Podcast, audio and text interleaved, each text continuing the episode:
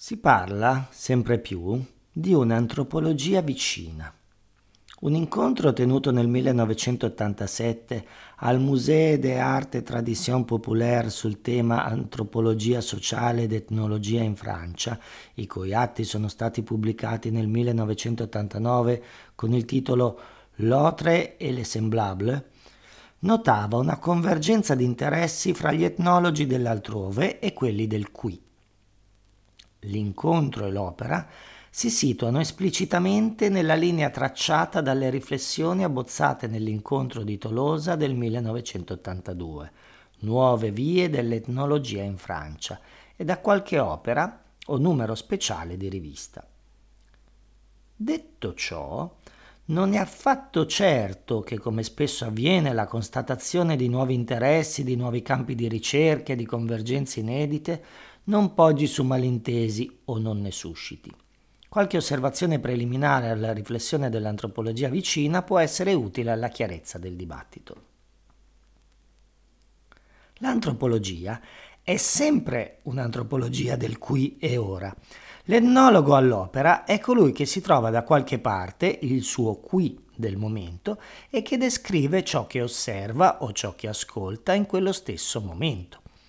Ci si potrà sempre interrogare in seguito sulla qualità della sua osservazione e sulle sue intenzioni, i pregiudizi o gli altri fattori che ne hanno condizionato la produzione del testo. Resta il fatto che ogni etnologia suppone un testimone diretto di un'attualità presente.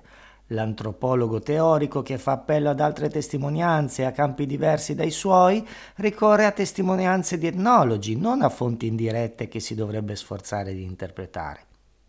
Anche l'armchair anthropologist, l'antropologo da tavolino, e lo siamo tutti noi prima o poi, si distingue dallo storico che mette a frutto un documento. I fatti che noi cerchiamo nei file di Murdoch sono stati osservati, bene o male, ma comunque osservati e in funzione di categorie, regole di matrimonio, di filiazione, di eredità, che sono anch'esse fatti di secondo grado dell'antropologia.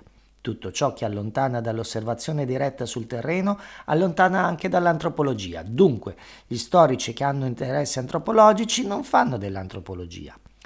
L'espressione antropologia storica è quantomeno ambigua. Quella di storia antropologica sembra più adeguata.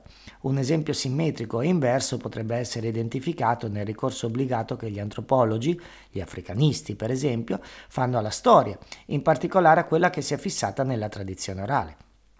Tutti conoscono l'espressione di Ambateba, secondo cui in Africa un vecchio che muore equivale a una biblioteca che brucia. Ma l'informatore, vecchio o meno che sia, è qualcuno con cui si discute e che parla non tanto del passato quanto di ciò che egli sa o pensa. Egli non è un contemporaneo dell'avvenimento che riporta, mentre l'etnologo è contemporaneo dell'enunciazione e dell'enunciatore. Il discorso dell'informatore vale quindi tanto per il presente che per il passato. L'antropologo che ha e che deve avere degli interessi storici non per questo è uno storico stricto sensu. Tale osservazione punta solo a precisare i percorsi e gli oggetti. È ben evidente che i lavori di storici come Ginsburg, Le Goff o Leroy Ladurie rivestono il più alto interesse per gli antropologi, ma sono lavori di storici. Essi riguardano il passato e passano attraverso lo studio dei documenti. Questo quanto allora. Veniamo al qui. Certo, il qui europeo, occidentale, assume tutto il suo senso in rapporto all'altrove lontano, una volta coloniale, oggi sottosviluppato, che gli antropologi britannici e francesi hanno privilegiato. Ma l'opposizione del qui e dell'altrove, un modo di operare una grande divisione Europa-resto del mondo che ricorda gli incontri di calcio organizzati un tempo dall'Inghilterra, Inghilterra, resto del mondo, non può servire da punto di partenza per opporre due antropologie, se non presupponendo ciò che è precisamente in discussione, vale a dire che si tratti di due antropologie distinte.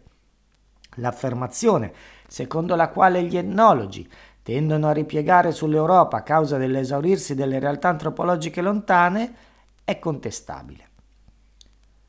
In primo luogo, in Africa, in America o in Asia esistono ancora possibilità di lavoro molto concrete.